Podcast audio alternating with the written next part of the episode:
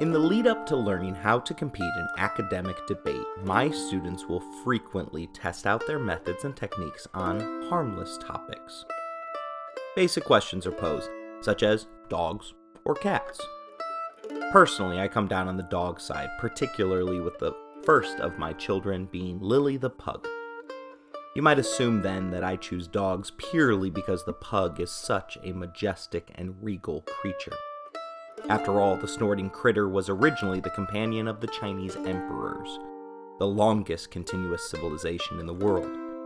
They are fierce beyond just smelling up the joint, a point illustrated by Josephine's pet pug named Fortune, who was the first one strong enough to resist Napoleon, biting him right on the rump when he marshaled his forces without first obtaining his wife's permission to march against her sovereign ground. The debate of dogs versus cats is more of a default position for me, as my wife won't let a kitty cat near my home, despite my daughter's personal pleas. Although she won't engage on an academic discussion regarding my desire to add a feline to the family, she would agree with a Vox article which brings scientists into the debate. Their findings indicate that cats show genuine affection far less often than you might think. They amount to an environmental disaster, and a parasite in their feces can subtly change one's personality over a long period of time, increasing the odds of becoming neurotic or developing schizophrenia. Despite these academic arguments, I would still be willing to open up my home to a sweet, purring kitten. But it turns out the most dictators wouldn't. Historians have noticed that dictators far prefer dogs over cats, speculating that the dog's habit of absolute obedience is the reason behind why so many psychopaths have had such loving relationship with man's supposed best friend. Hitler had his German shepherd Blondi. The breed of rat terrier was affectionately known throughout Russia as Stalin's dog. Kim Jong il treated his puppies as royalty, while his son made Western breeds the centerpiece of North Korea's only zoo. Meanwhile, Turkmenistan's current totalitarian ruler has recently unveiled a 19 foot tall golden statue of the nation's national dog breed.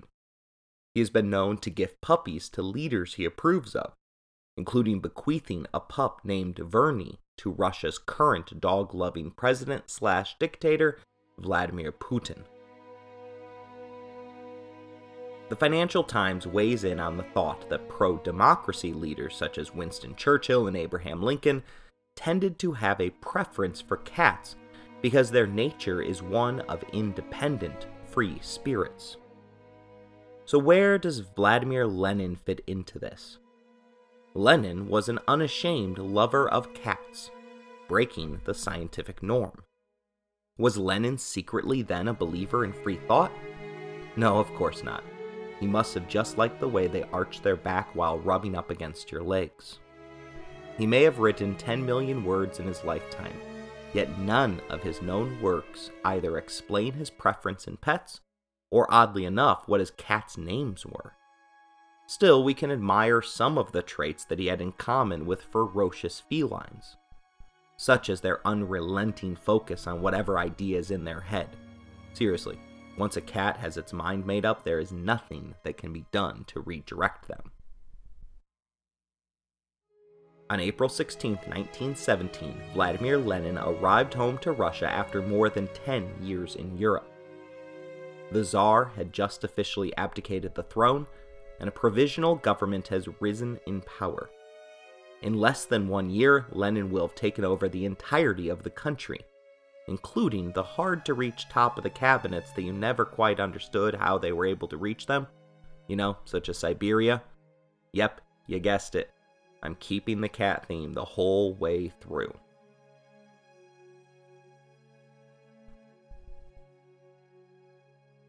You're listening to Empires, Anarchy, and Other Notable Moments, a podcast designed for deep dives that assist in the teaching of history. This is the fourth and final episode in a series about the life and legacy of Vladimir Lenin. Lenin, the cat lover.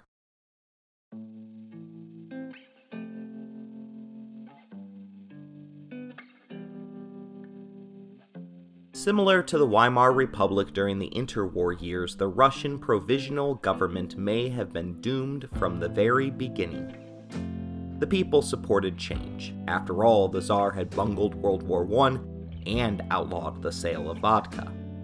But the new government was never able to make enough of a down payment to buy them the time needed to succeed. Internally, they were of the mindset to continue the disastrous war against Germany as well as refusing to redistribute land holdings, one of the major sources of Russian inequality. Externally, Lenin was giving hour long speeches aimed directly at taking down the provisional government. Upon arriving back to the territory of his motherland, he told all whom would listen that peasants should take it upon themselves to seize land in the countryside armed workers should patrol the streets and met out revolutionary justice against the exploiting class. And Russian troops should bring about peace by fraternizing with German soldiers at the front. His mind was made up before ever meeting those who replaced the Romanov dynasty, hammering the necessity of a socialist revolution into the heads of those who came to hear him speak, telling them that we don't need a bourgeoisie democracy. We don't need a parliamentary republic.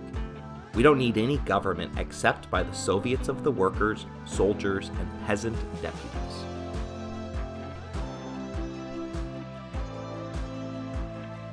My friends who love their cats point out how wonderful it is that they go to the bathroom within their own litter box conveniently located within the house. To this, I respond in the same way that the other Bolsheviks did to Lenin's demands for an immediate revolt against the government. In the words of Pavel Lebedev, who amounted to a Bolshevik conscientious objector, quote, What you have been saying sounds like the ravings of a madman. The March Revolution played on the misplaced hope that Russia's problems in World War I were primarily caused by the incompetence of Nicholas and his court. Lenin was urging no compromise with the provisional government, as well as other extreme measures such as abolishing the police and civil service, as well as nationalizing the banks and all major corporations. He was waging total war from inside of Russia. It was his intuition that everything had to be destroyed before it could be rebuilt under socialism. His ideas were so insane that the government referred to him as a lost man. An individual whose ideas were so radical that he wasn't deemed deserving of the title dangerous. Thus, they allowed him to continue his public ravings. They were mistaken in their belief that they could arrest him at any time and were most focused on turning the tide of World War I to their favor. They opened the floodgates of freedom at home, removing all censorship, and turned their focus to the front. Fan fiction began to overrun Russia. The newly uncensored book titled Night Orgies of Rasputin became an overnight instant bestseller. Imperial statues were toppled, and palaces were looted leading some to believe that these inter-revolutionary years were a struggle of culture against anarchy, one that risked ushering in a new dark age of barbaric chaos. While he didn't encourage the destruction, Lenin soaked it up, convinced that the people's desire for revenge and destruction would eventually pave the path to power for his Bolsheviks. Within this chaotic world, Lenin operated as a populist, promising the people simple solutions to complex problems, such as thinking that buying a cat would solve all of your problems. Actually, that might be the case as the BBC reveals that a cat's purr actually matches the same pulsing rates that human therapeutics produce in order to stimulate natural healing properties, although the cat's purr only works to heal itself. The research shows that cat ownership cuts the risk of heart disease and a stroke by a third. Too amazing to sound true? Easy solutions oftentimes are too good to be true. Lenin's speeches were littered with lies, many of which were obvious and easy to prove. He delivered daily lectures and wrote incessantly for Pravda during this time. Poking and prodding for weaknesses within a ruling regime which seemed to aimlessly drift from crisis to crisis. Within less than nine months, the government experienced four different ruling coalitions and seven major cabinet reshuffles. This is one of the reasons that historians just refer to it as the provisional government. It never established a clear identity. Inflation and crime were rising, and the government rashly resorted to printing so much money that bank customers were handed scissors when they ordered a withdrawal from their accounts. The customer had to cut out the newly printed banknotes themselves in order to keep up with supply.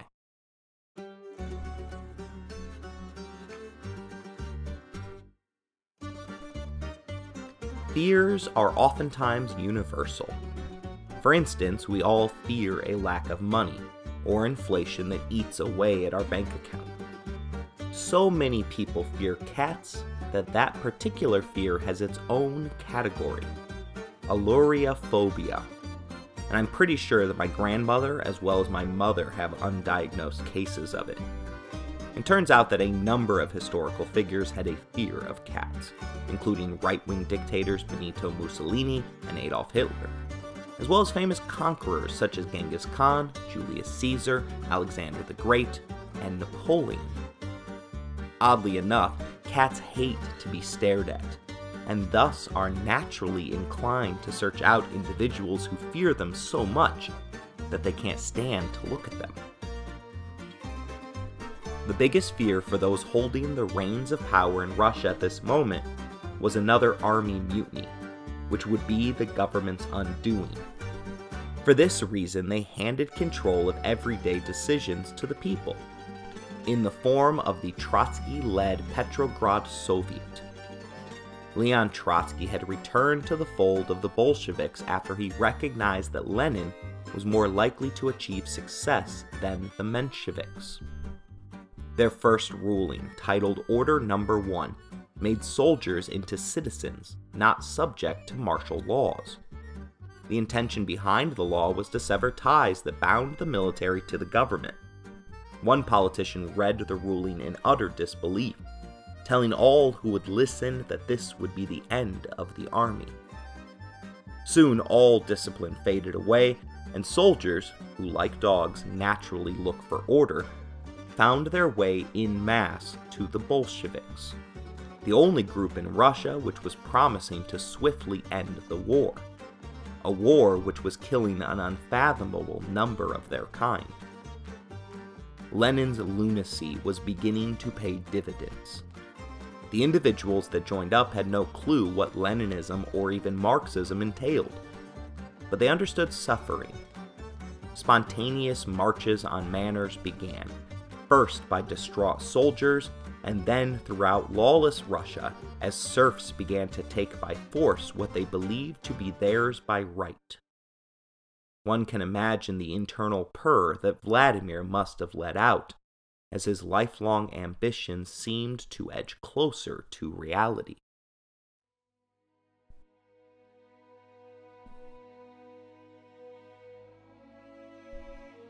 An all Russian Congress of Soviets met in June to discuss the mounting problems. It was here that Lenin loudly proclaimed that the Bolsheviks were the only political party with a program to deal with the economic crisis that engulfed the country. It began with the ending of World War I.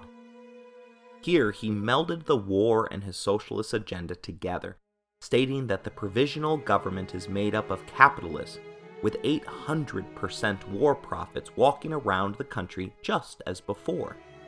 He demanded that they publish the figures of their profits and arrest some 50 of them and keep them locked up for a bit, even if you keep them under the same luxurious conditions as you keep Nicholas Romanov. Lenin gained some momentum at this point, murmuring that you talk about peace without annexations and contributions. Put that into practice in our own country. You talk to us about an advance on the front. We are not against war in principle. We are only against a capitalist war for capitalist ends. And until the entire government and the bourgeoisie is ousted, Your type of socialists are the mere trolls of those who have brought this disaster upon the world.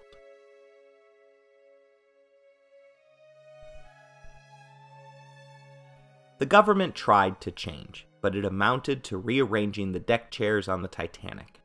It was too little, too late. The Bolshevik numbers swelled from 23,000 members in March to 200,000 in July.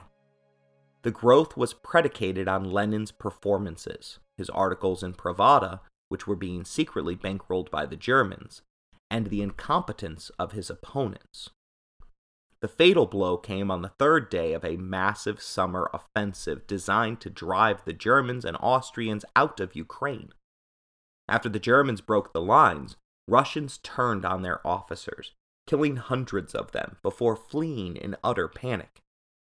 The Bolsheviks seized the opportunity to advance their efforts at home, with Lenin writing to Trotsky on July 4th This is when they are going to shoot us. It would be the most advantageous time for them.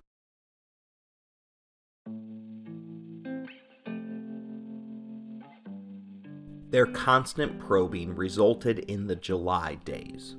Violent street demonstrations that included sections of Petrograd occupied by mutinied military units. The Bolshevik leaders were forced underground, and arrest orders finally went out. Amazingly, however, the police still didn't have a clear description of what Lenin looked like. The closest that they came to him was arresting his brother in law. Keep in mind that unless you're a member of the Habsburg, your in laws through marriage typically don't look too much like you. Pravda was raided and ransacked. Failing to capture him, they attempted to destroy his reputation by unearthing the true story that he was in the pay of the Germans. They didn't stop there, though, as they spread the false tale that he had previously served as an Okhrana agent. Additional propaganda by the state included details regarding supposedly decadent Bolshevik orgies.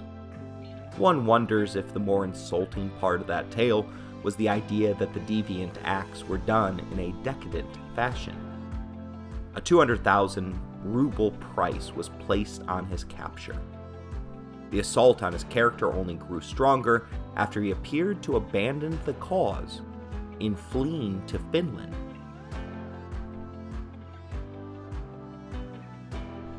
cats get the reputation of being lazy. But if you were to ask them, I bet you that they claim to be incredibly productive. As if trying to murder the family's pet goldfish is a good use of one's time each and every single day. During the next two months, which happened to be the months in which the Bolsheviks would take over, Lenin fished for carp between sessions writing his book, The State and Revolution which sought to describe the ideal society that he hoped to build. This work, more than any other of Lenin's, was purposefully filled with lies, particularly the one about Lenin's claim that the state would cease to exist once Russia was governed fully by the principles of communism. As his lieutenants risked their lives to carry on the fight against the provisional government, Lenin wrote instructions from afar.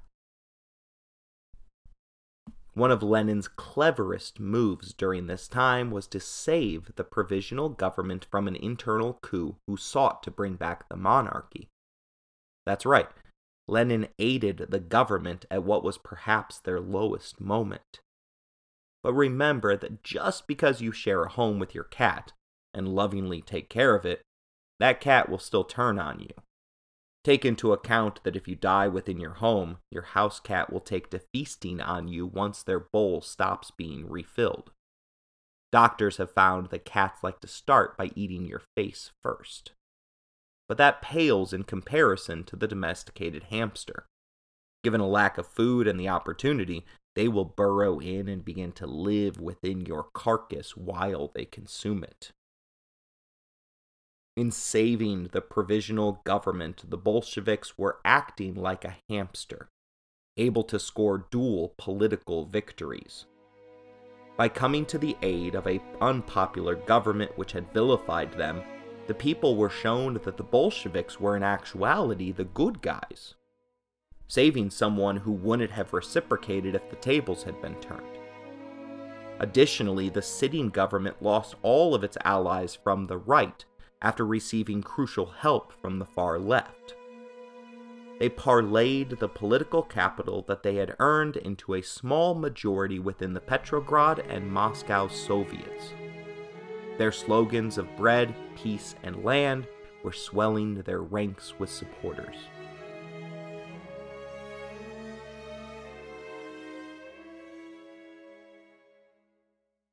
One of the strays that I have managed to befriend was named Kitty Purr by my daughter when she was four years old.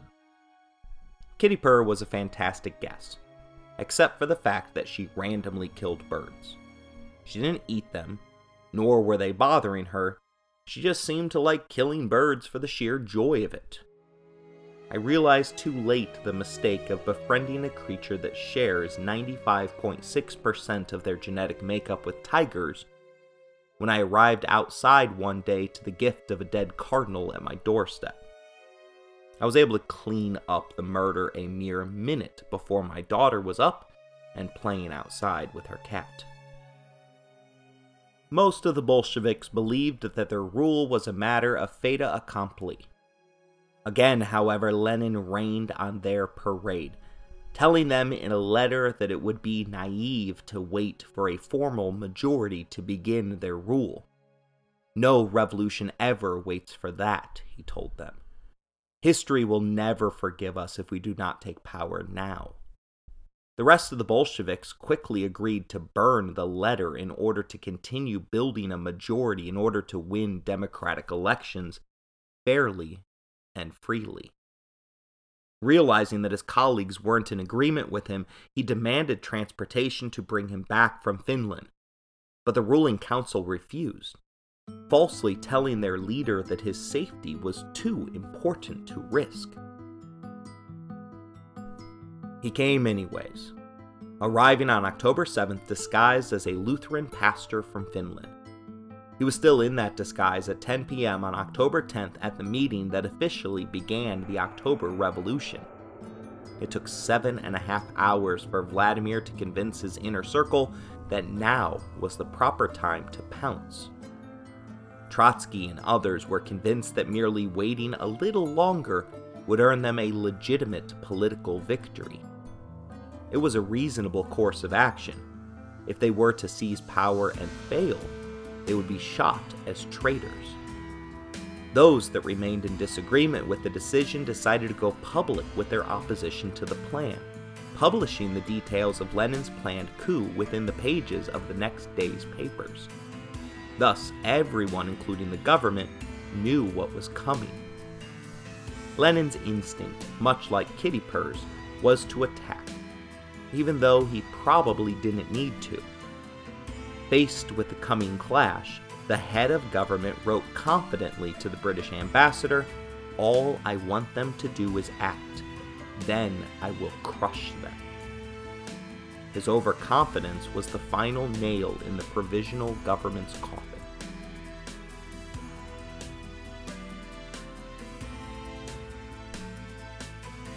The victory was not impeccably organized.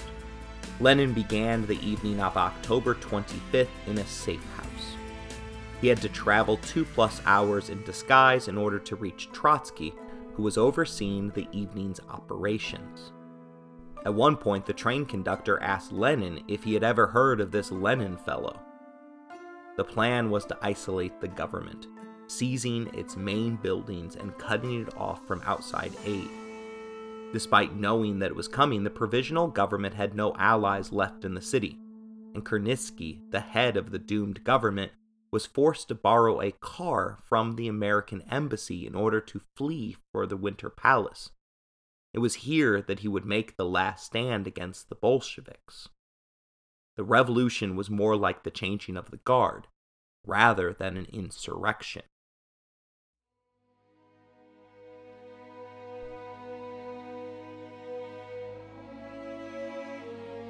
Historian Victor Sebestyen gives us a timeline for the rest of the revolution. At 6 a.m., the state bank fell. An hour later, the central telephone exchange, the main post office, and the telegraph building. By 8 a.m., the rebels had taken all of the railway stations. There were no casualties. In theory, Sebestyen writes, the government could call on the city's garrison troops, numbering some 35,000. But as Trotsky had predicted, even if the majority of the soldiers were not actively siding with the Bolsheviks, they weren't prepared to fight them either. The storming of the Winter Palace was the worst of the limited fighting. The venerable state institution had 1,500 different rooms protected by two companies of Cossacks, 220 officer cadets, a city garrison bicycle squad, and 200 women from the awesomely named Shock Battalion of Death. The five field guns at the fortress were not quite as scary as the women. They turned out to be museum pieces without sights or the right size shells. At 3 p.m., Lenin prematurely declared victory, an event that Sebestyen refers to as the first big lie of the Soviet regime.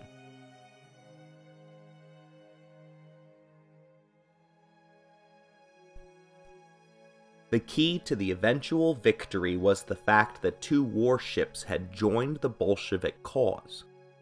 As they aimed their guns in anticipation of the 7:10 p.m. ultimatum for surrender, the provisional government was sitting down for what they assumed was their last meal. It was made up of borscht, steamed fish, and artichokes. The Cossacks, the best soldiers among the ragtag bunch, deserted ahead of the shelling, of which only two of the 36 shells hit the towering palace. By 2 a.m., the government had been placed under arrest and the looting of the palace had begun. As massive of an event as it was, Sebestyen tells us that most people in Petrograd did not know a revolution was happening. The banks and shops had been open all day, the trams were running. All the factories were operating as usual. The workers had no clue that Lenin was about to liberate them from capitalist exploitation. The shocking nature of the takeover stunned the other socialist groups in Russia, most of whom agreed to have nothing to do with what they perceived as a criminal takeover. They walked out of the Congress in disgust.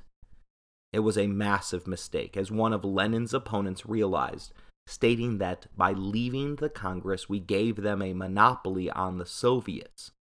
Our own irrational decisions ensured Lenin's victory. It was a victory that Lenin claimed had been as easy as picking up a feather.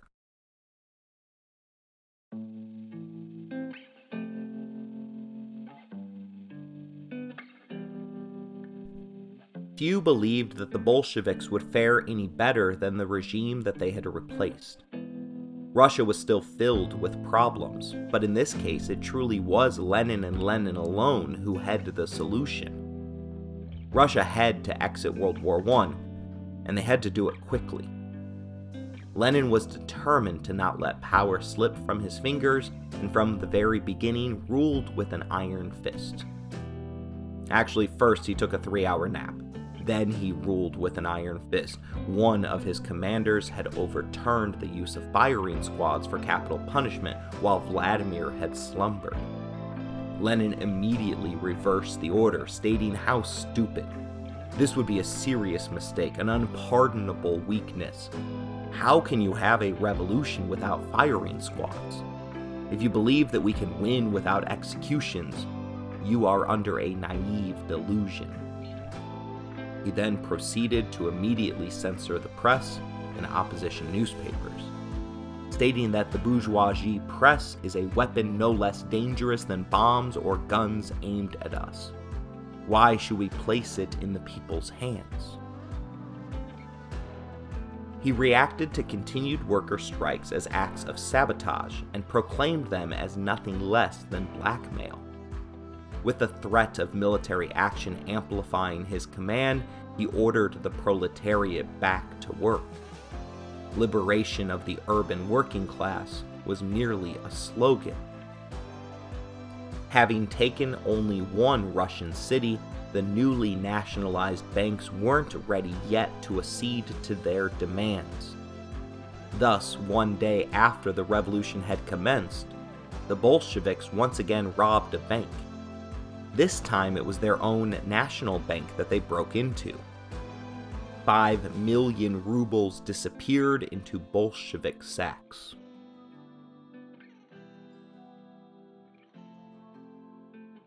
Lenin oversaw it all. Nightly meetings began at 5 p.m. and lasted for seven hours without significant breaks. He put in a system of financial penalty for arriving late and rigidly limited speakers to 15 minutes. It was during these meetings that individuals were assigned to posts without any meaningful reason.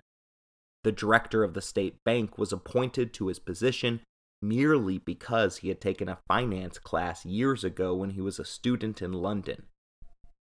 For all of Lenin's work to bring about a revolution, he hadn't done much diligence in planning for the day after. Decrees began flooding forth from the nightly meetings. Workers were limited to an eight hour workday. Women were granted equal rights in work, marriage, and over family property. Freedom of religion was instituted, although Lenin would work hard to destroy organized religion in Russia a few years later. One of his most detailed decrees that he issued regarded the operations of libraries. A secret decree set up the Cheka, the successor to the Okhrana and the precursor to the KGB. Lenin was setting up both a sword and shield to protect his infant regime.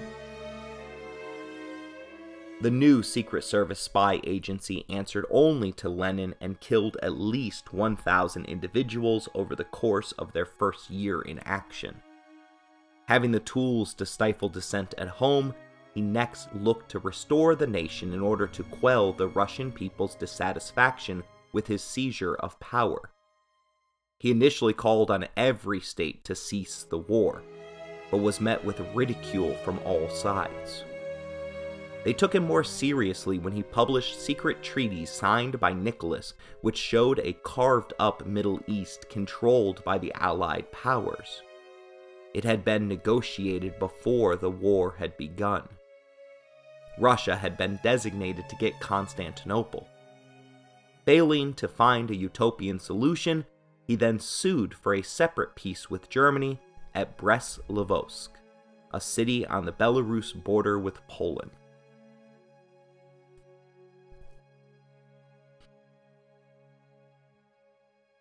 The Germans and their allies sent their top diplomatic negotiators. The Russians sent a consortium of differing social classes. German General Max Hoffman describes the rabble that was sent to secure peace by saying, I shall never forget that first dinner with the Russians. I sat between Adolf Joffe, a former assassin, and Grigory Skolniak, an editor of Pravda. Opposite me sat a worker who was obviously amazed by the large amount of silverware on the table. He tried to catch this and that on his plate with various bits of cutlery, but he used the fork exclusively for the purpose of cleaning his teeth. Directly opposite me sat Madame Bitsenko, and directly opposite her a peasant, Roman Stashkov, a thorough Russian phenomenon with long gray locks and a huge beard. The orderly couldn't hide a smile when he asked Stashkov whether he wanted red or white wine with one course. Which is the stronger, he asked.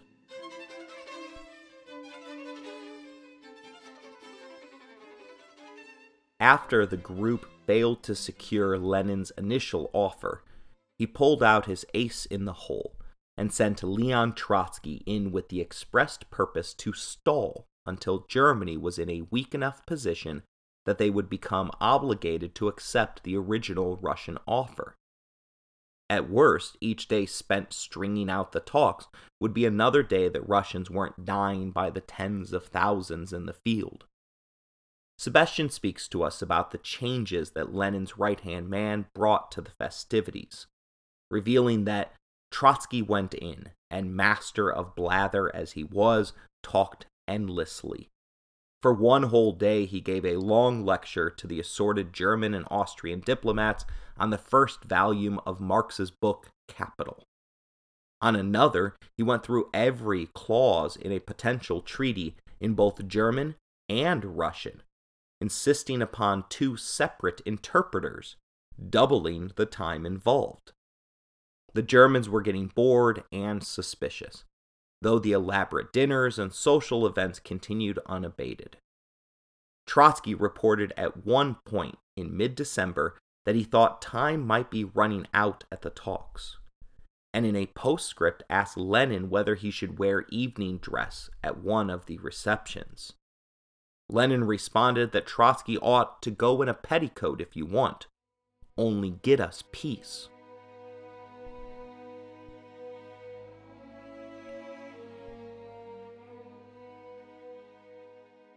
The deal that the Germans were offering was good enough for Lenin, but no one else, as it meant that Russia would have to give up all of Poland, Lithuania, Courland, and most of western Ukraine.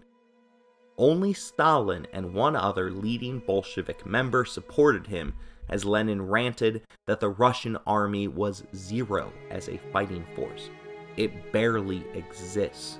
We might not last more than a few days he told them that he was prepared to yield territory to the present victor to gain time, obtaining breathing space.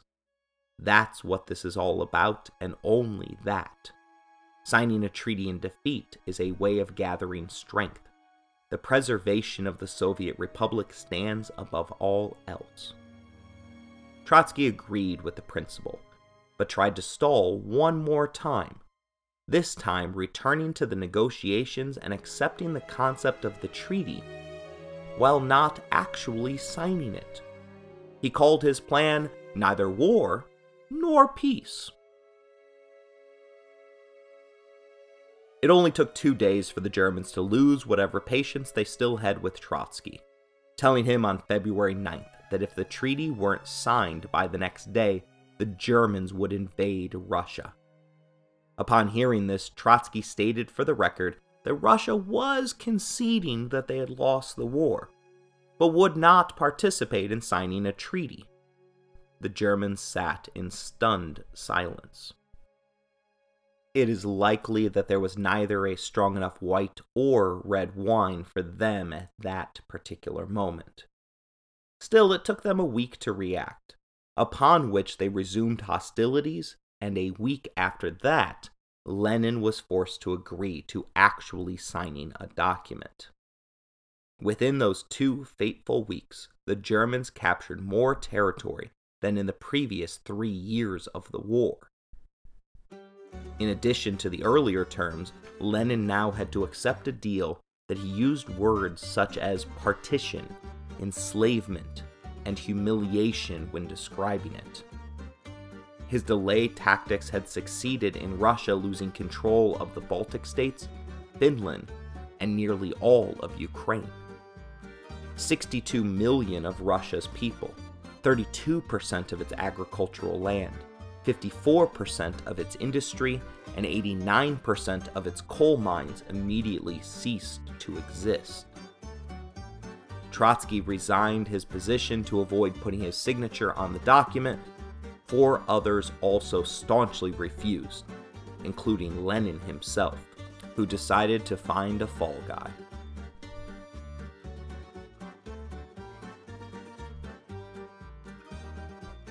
Having fulfilled his first promise to end the war, Lenin sought to next legitimize his government by allowing elections for the formation of a constitutional assembly he had previously postponed the elections, but now saw them as an opportunity for him to receive the people's mandate.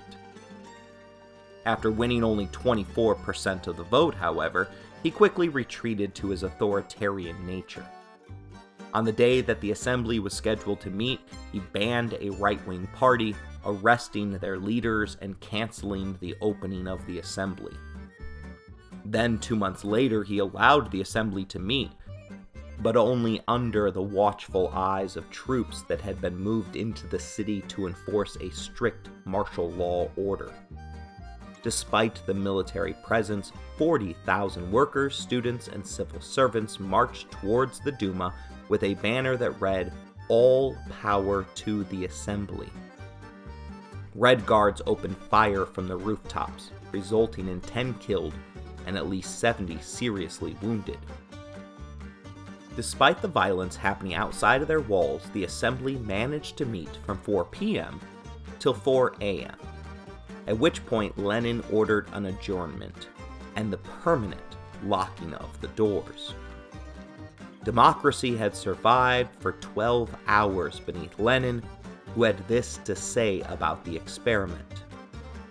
The people wanted to convene the assembly, so we convened it, but the people at once sensed that this assembly represented a return to the past, so now we have carried out the will of the people.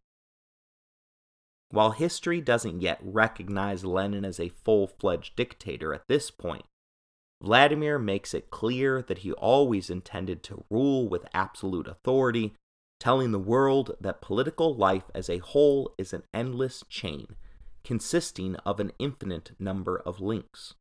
The whole art of politics lies in finding and taking as firm a grip as we can of the link that is least likely to be struck from our hands. The one that is most important at the given moment, the one that most of all guarantees its possessor the possession of the whole chain. As has been the case with all communist takeovers, even the ones that claim to be peaceful, property and power changed hands. Sebestyen tells us that beginning in December of 1917, the rich were branded former people, awarded far lower rations, and were placed at the back of the queues for bread. Some scions of great aristocratic families starved to death. Middle class families were made to share their homes with the poor and often ended up with the smaller rooms in a larger apartment. A revolution in domestic life, a new world where the servants and masters literally changed places. Those that didn't accept their new place in the hierarchy faced the first show trials in Lenin's new People's Courts which amounted to ad hoc mob trials in which 12 elected judges doled out justice. The judges weren't necessarily qualified, and most couldn't read. Their primary qualifications were loyalty to the state. Once the predetermined verdict was read out loud, the guards proceeded to shoot the enemy agents, profiteers, marauders, hooligans, and counter revolutionary agitators on the spot. The dead men's land was then redistributed, with the best parts being retained for state use. One Bolshevik jokingly asked Lenin why bother with a commissariat of justice at all, suggesting that they call it the commissariat for social extermination and just be done with it. Unable to detect the sarcasm, Lenin's face lit up, saying, Well put. That's exactly what it should be. But we can't say that. Thus, the second Bolshevik promise of land was achieved.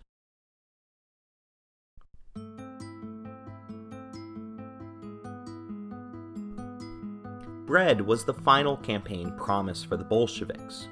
It proved to be the most difficult. Trotsky believed in the idea of permanent revolution, and Lenin adopted it in order to justify the presence of a permanent vanguard government but that meant that he needed an enemy. Cats are oftentimes chosen to be the villains of stories. You thought that I had forgotten, didn't you? It turns out that Kitty Purr wasn't the only one randomly pouncing on birds. According to the Smithsonian Conservation Biology Institute, which conducted a systematic review, they found that America's cats, including your sweet pet, killed between 1.4 billion and 3.7 billion birds, as well as 6.9 billion to 20.7 billion mammals annually, exceeding death totals caused by human made habitat destruction and vehicular mammal slaughter combined. Lenin wasn't about to turn on his pet cats, though. And with all the capitalists still ignoring his regime while fighting World War I, Lenin decided to invent his next foe. He referred to them as kulaks. Kulaks, an invented term, were rich capitalistic peasants in Russia whom Lenin claimed were hoarding grain, preventing the people from thriving.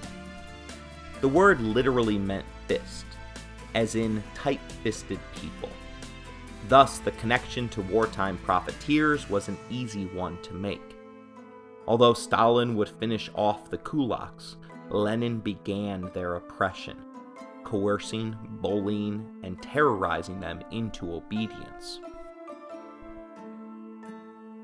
Lenin's initial economic ideas were more horrific than the CGI used for the live action Cats movie, and that's pretty horrific. Inflation was wreaking havoc on the economy. Rubles in circulation had risen from 60 billion to 225 billion a year into the revolution. The staff at the Russian mint had to be increased from 3,000 to 13,000 in order to facilitate the printing of more funds. Lenin had an outside of the box solution to the inflation problem. He simply ceased the use of money in Russia. Workers were paid in product rather than in cash, and when the workers responded poorly to the lack of financial incentives by not producing enough grain to meet his demands, Lenin blamed kulaks and set out requisition teams to find the hidden scraps. Again, he likely would have preferred the term social extermination squad. In 1918, he launched the so called Battle for Grain, with dehumanizing language that the quote, kulaks are the rabid foes of the Soviet government. These bloodsuckers have grown rich on the hunger of the people. These spiders have grown fat out of the workers. These leeches have sucked the blood of the working people and grown richer as the workers in the city have starved. Ruthless war on the kulaks, death to all of them, he proclaimed. Brigades made up of 75 armed men traveled to 20,000 villages over the first two months of the campaign. Each group carried with them at least two machine guns. The brigades presented the feel of a medieval Inquisition team, with them hanging around the village, torturing residents until they finally got around to asking about the amount of grain which had been provided. The countryside immediately turned against the Bolsheviks, but Lenin doubled down, ordering at least 100 kulaks hung, their names published, and the identification of hostages before the team moved to the next village. When officers balked at the order, Lenin told his lieutenants to find tougher people. One leader that dithered at the idea of taking hostages asked for clarification as how to do so. Lenin replied with just one word energetically. Not even Stalin, the so called Kremlin Highlander, was deemed tough enough for Lenin during the Battle of Grain. 570,000 tons of grain were added to the coffers as a result of the war. That is 570,000 tons added to their normal haul of 49 million tons. That is an increase of 0.1%. Rebellion broke out, which Trotsky put down mercilessly. A far more serious uprising began in 1918 in what became known as the Russian Civil War, or period of red white terror. Groups that opposed the Bolsheviks rose up and formed armies, but they were only united in opposition to Lenin. In other words, they were fighting against Lenin rather than fighting for something. His enemies consisted of three separate armies. One sought the return of Nicholas II. One thought that Russia had a democratic future, and one just hated Jewish people. Lenin was suddenly thrust into the role of a war leader, poring over maps and dictating orders from afar. Trotsky, another novice at war, was raised up to a general and tasked with bringing the rebellion to a heel. Trotsky was brilliant in forming and training an army. He used lessons from the Battle of Grain to conscript soldiers by identifying their family members as hostages. For this reason, only individuals with relatives living in Russia were forcibly recruited. His Special Order Number 30 detailed that soldiers who didn't follow orders are at the same time betraying their own fathers, mothers, sisters, brothers, wives, and children. It was during the outbreak of the war that Lenin finally ordered the killing of the Tsar and his family. They were led into the basement by their guards under the false pretext of an attacker breaching the outer walls of their estate. Upon the family's arrival to a windowless and chairless basement room, guards appeared and read off the charges against the Tsar, after which they opened fire indiscriminately, causing many of the family members to die in slow agony. Nicholas and his family would have likely been far better off if he had never abdicated the throne for the good of Russia.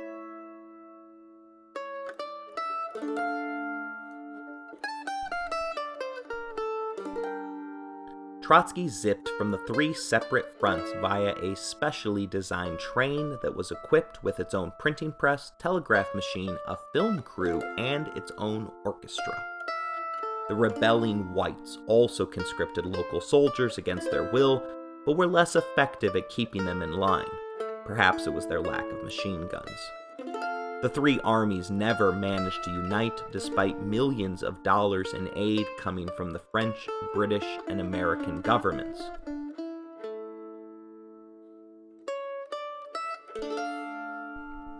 It was during this conflict that the personal war between Trotsky and Stalin began. Stalin remained overseeing the battle for grain in the region of Tsaritsyn, Stalin ignored Trotsky's orders and proceeded in a half hearted attempt to get his rival sacked. In return, Trotsky let the cat out of the bag regarding Stalin illegally drinking from the Tsar's old wine cellars. Although it was a mistake that Trotsky would ultimately pay for with his life, Lenin's tactic was to play the two men off of each other rather than bringing them together. In this particular instance, Stalin smoothed things over by opening the door to a ceasefire by asking, How can we get along without a bit of wine? The Civil War ended when the Western allies of the Whites withdrew their financial resources from what had clearly become a losing cause. 300,000 Russians were killed in the conflict that spanned portions of three years. Another 450,000 likely died due to the wartime spread of disease, something that feline friends regularly spread to their human companions. Both sides utilized terror tactics, including Lenin ordering poison gas to be used to clear out forest outposts. During the Red Terror, as it came to be called, the Cheka executed between 12,000 and 50,000 individuals, some historians suggest that the true number may be north of 1 million. The simultaneous White Terror killed another 300,000, in addition to at least 100,000 Jews that were murdered by the White Army in Ukraine.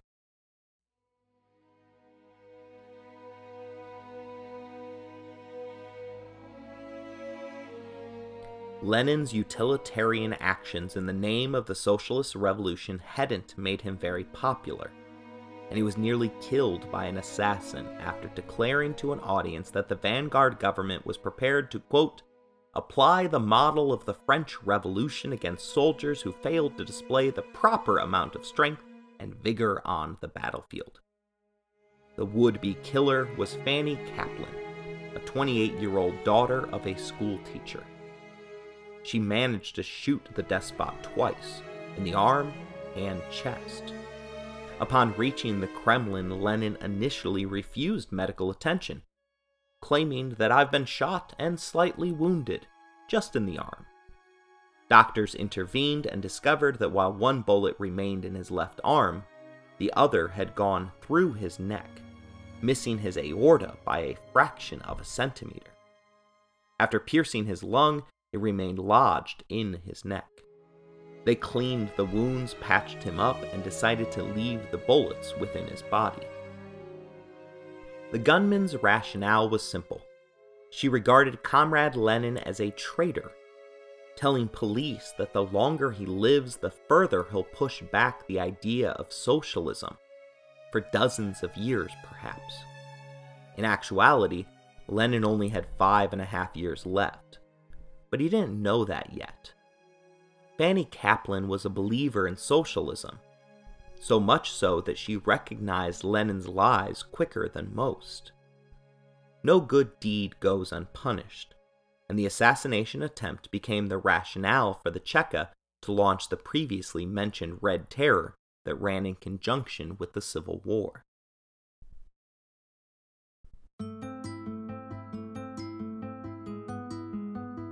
The near death of their revolutionary leader had two effects. First, it allowed the state to suppress stories regarding the violence of the Civil War.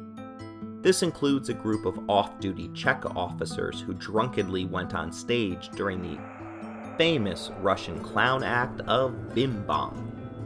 The popular duo had brought their act across Europe and even appeared in a number of early silent films. In addition to a traditional clown act, Bim and Bom enjoyed parsing out the Russian language in order to receive laughs. After the Bolshevik Revolution was complete, the two looked at framed pictures of Trotsky and Lenin before Bim asked what he wanted to do with them. Bam replied that he intended to hang one of them and put the other against the wall the audience thought the stumbling Cheka agents were part of the act, until one officer pulled their handgun and shot Bom dead. Despite the public and sinister nature of shooting a clown on stage, there were no repercussions. The second effect of Fanny's attack was the creation of the Lenin cult.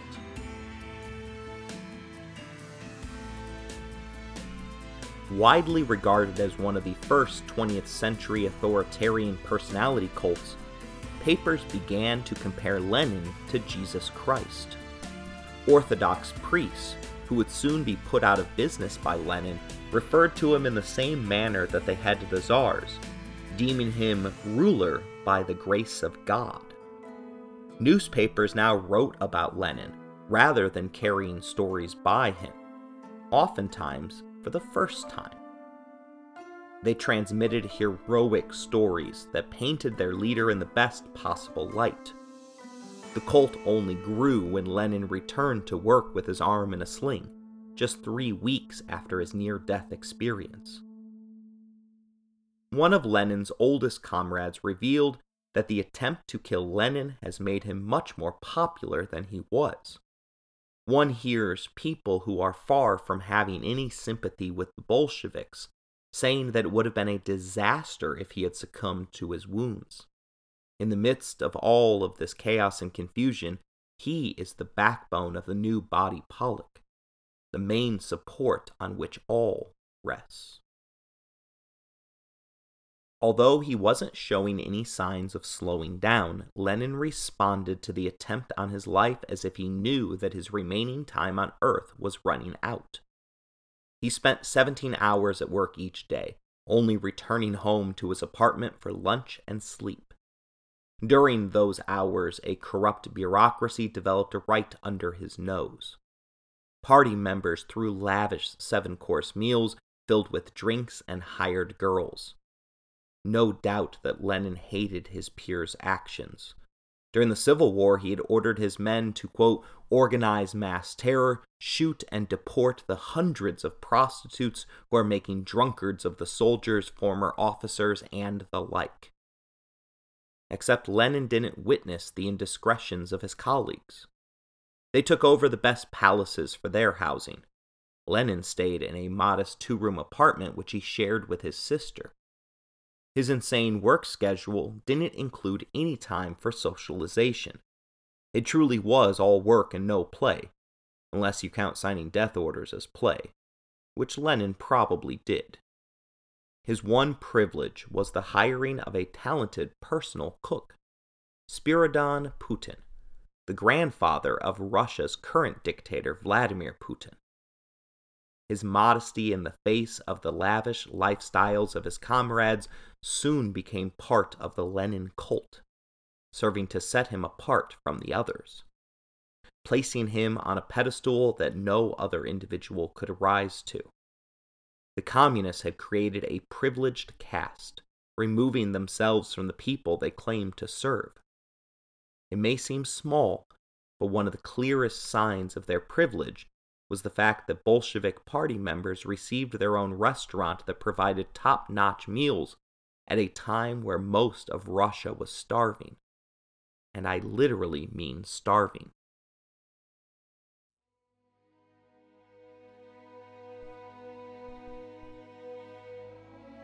Lenin showed the world, not that Mao was paying attention, what happens when you apply the fundamental principles of communism to farming. Russia experienced the Great Volga Famine in 1921. It was caused by natural and man made effects. Farmers had just come to the realization that they wouldn't receive any extra benefits for working harder and producing more food.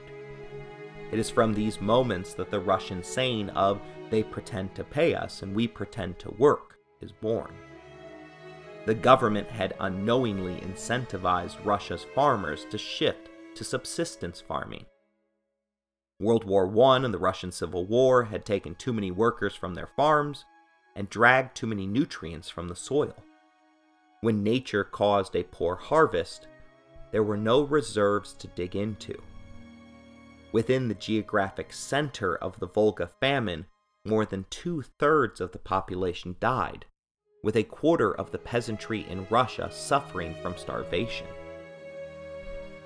As happened during Mao's Great Leap Forward, which was caused in large part by communist economic logic, and partly by a Russian scientist who claimed to know far more than he actually did about crops. Cannibalism became the go to method for survival. Sebestyen tells us that people were storing corpses as food. One woman was caught with her child eating pieces of her dead husband. When police interviewed her, she said, We won't give him up. He's our own family, and no one has the right to take him away from us. Lenin's first solution to the famine was to ban the word starvation from all Russian papers. Upon serious pressure, he finally accepted U.S. economic aid from President Herbert Hoover, saving perhaps hundreds of thousands of lives. The US safety net abandoned Russia, however, after it came out that Lenin was still selling portions of the Russian harvest in exchange for hard currency, another mistake that Mao would repeat later. Peasant revolts, as well as one by Russian sailors, emerged. Lenin dealt with both with his usual brutality. The repression of the sailors was particularly harsh, even by his standards. They had demanded access to food. Both sides refused to back down, and Trotsky's army was sent in to massacre the rebelling soldiers, one of whom recalls it being less of a battle and more of an inferno.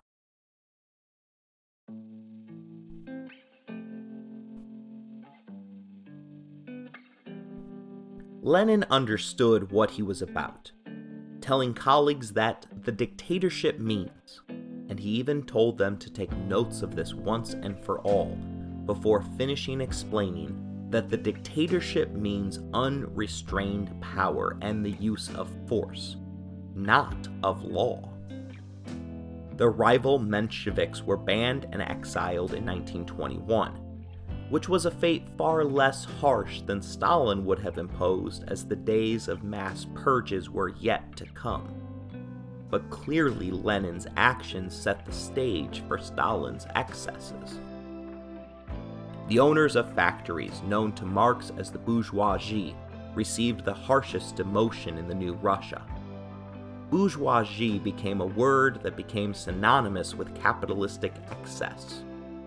One particular useful elementary style vocabulary lesson is a word wall exercise. In this activity, students draw an image of the vocabulary word in order to express meaning. While teaching the geography of Southeast Asia, I came across a new mental image regarding the way that socialists view the bourgeoisie. Indonesia, Kopi Luwak, widely regarded as the world's greatest coffee, a pound of which runs between 200 and $600. The coffee is unique because it is derived from the remains of a bean that has been digested by a civet cat. After excreting the bean, local Indonesian workers harvest the remains and sell it to the richest people on the planet. The image of a Hollywood celebrity sitting on their deck while drinking a cup of cat poop coffee is the image that I have when I imagine Lenin's wealthy opponents. In order to wield unrestrained power, one has to rid themselves of all rivals. Lenin, an atheist, neutered religion by separating the church from the state, taking away all state funding which the church had previously been reliant upon, banning the faith based teaching in state schools, and recognizing civil marriages for the first time. Although everything would eventually be nationalized, Lenin seized the church's land and property as a dry run for the rest of the economy. Wanting to go back to the well, he launched propaganda attacks against the church, blaming it for hoarding resources while the Russian people starved. He excluded the fact that they were starving because of his policies. The Cheka began to loot churches, including the taking of anything coated in gold, which could be melted down and sold on the international markets. Sebestyen reminds us that over the next 15 years, 97% of the Soviet Union's churches, synagogues, and mosques closed down. Within two years of Lenin's edict, more than 30 bishops and 1,200 priests had been killed, and thousands more jailed for their beliefs. Those who remained religious probably felt that God was striking back on their behalf in 1921, when Lenin began to show clear signs of illness, including blacking out during work, wheezing, and appearing utterly exhausted. German experts were consulted and came to the conclusion that the lead casing of the bullets that remained in his body might be the cause of the problem. The Russian doctors disagreed, but took one of the two bullets out anyways, just in case. Lenin recuperated by taking multiple vacations, but his strength continued to erode away, despite the fact that he was merely in his early 50s. He had just enough strength left for one more major policy shift replacing his own failing war communism economic model for what he termed the new economic policy. What was new was really old, though, as this shift reinstated elements of capitalism back to the Soviet economy. Rather than requisitioning grain by bayonet, farmers would have to pay a tax in grain. They were then free to sell any excess product that they managed to grow. Just like that, the famine ended. Workers were allowed to employ laborers again, and those laborers began to get paid in coin rather than in kind services. Although no one came, Lenin even opened up the economy to foreign investment opportunities by capitalists. While there were protests by hardline communists, Lenin and his advisors had decided to make economic concessions now in order to avoid having to make political ones later.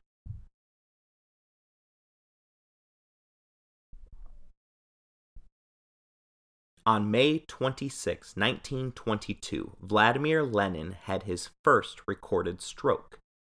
It temporarily paralyzed him along his right side and impeded his speech. He told Nadia that this was the warning bell, and he turned out to be right. He wouldn't be properly diagnosed until after his death. But Lenin suffered from advanced acute arterial sclerosis. In layman's term, this impossible to pronounce word meant that the arteries that serviced his brain were hardening, and thus preventing blood flow from reaching the depths of his oversized cranium. His case was so severe that upon his death it was said that one couldn't fit a hair through Lenin's arteries, and that they were so hardened that they made the same sound that concrete makes when hit by metal. Lenin's father had died right around the same age from the same illness. It was genetic, and each of his siblings also suffered at their end. It was at this moment that he had the most difficult conversation that one can have with a loved one, asking Nadia to give him poison when the time truly came, in order to prevent his suffering. She tentatively agreed, but after a series of strokes over the next year, she couldn't bring herself to administer the drugs. Seeing her suffer with the decision, Lenin suggested to her that she turn to Stalin, the future man of steel, a steady man devoid of any sentimentality. But like a cat, Joseph Stalin turned out to be far more cunning than given credit for. He was much more of a planner and a thinker than brutish thug. He arrived on May 30th, instructed to carry out the deed and administer the life ending drugs.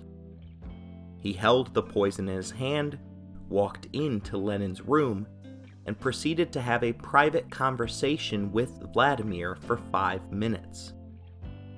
Nothing is known about what transpired between the two men during those five minutes but Stalin walked out of the room with the cyanide tablets still intact. Lenin wrote letters begging that Stalin keep his promise and administer the drugs that would end his life. But Stalin continued to refuse, telling the Soviet bureaucrats that it wasn't time to bid their comrade adieu.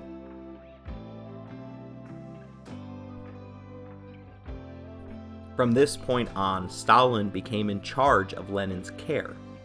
And from this moment, the world saw and heard very little from their revolutionary leader. The bits that they received were always positive and suggested a recovery was right around the corner. But these were all lies told by a talented propagandist. Stalin even photoshopped pictures of the two of them together gradually positioning the public to believe that he was Lenin's natural successor. And when Trotsky missed the state funeral because Stalin had purposefully misled him on the time and location, it became clear to all that Stalin was the man destined to continue Lenin's revolution.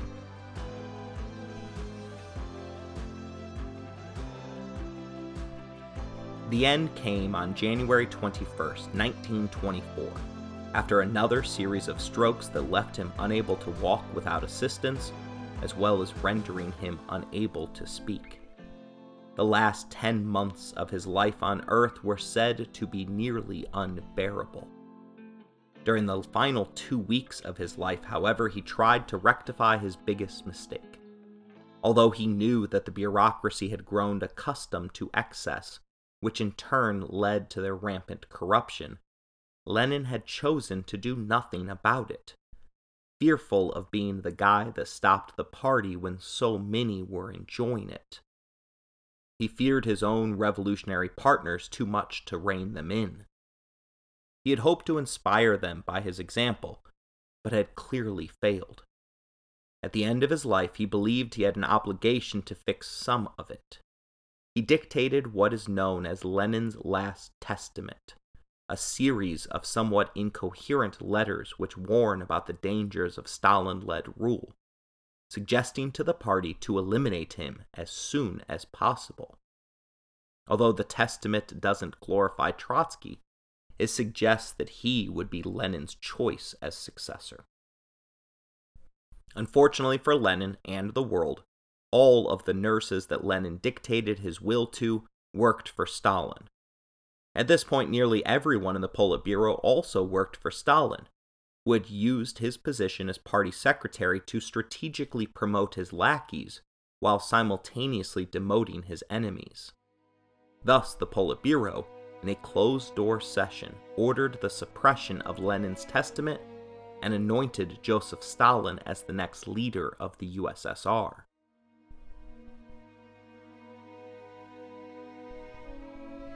Nadia made sure to notify the party that Lenin wished to have no fuss regarding his death. Although a state funeral was expected, Lenin wished to be buried next to his mother and sister in Petrograd. Stalin altered the plans quite significantly, ordering the body to be preserved for all time so that it could be on permanent display in Red Square. Nadia tried one last time to fulfill her love's wishes by writing in Pravda that she, quote, had a great request to make. Do not let your grief for Ilyich spend him in an outward veneration of his person. Do not build monuments and memorials to him, palaces in his name. Do not organize splendid celebrations in his memory. In his life, he attached little importance to these things. Such things oppressed him. He found them trying. Remember how much poverty and disorder we still have in our country. If you want to honor the name of Vladimir Ilyich, build daycare centers, kindergartens, homes, schools, and most importantly, fulfill his legacy. Four weeks after she finished writing her op ed, the Politburo created the Commission of Immortalization. Their first project was to entrench forever the Lenin cult. I would say that Lenin must have rolled around in his grave when he heard about the Commission of Immortalization's task, but he didn't. And we know that because he remains stuck in a glass jar that is annually viewed by millions of onlookers in Red Square. A part of Lenin knew that something like this could happen.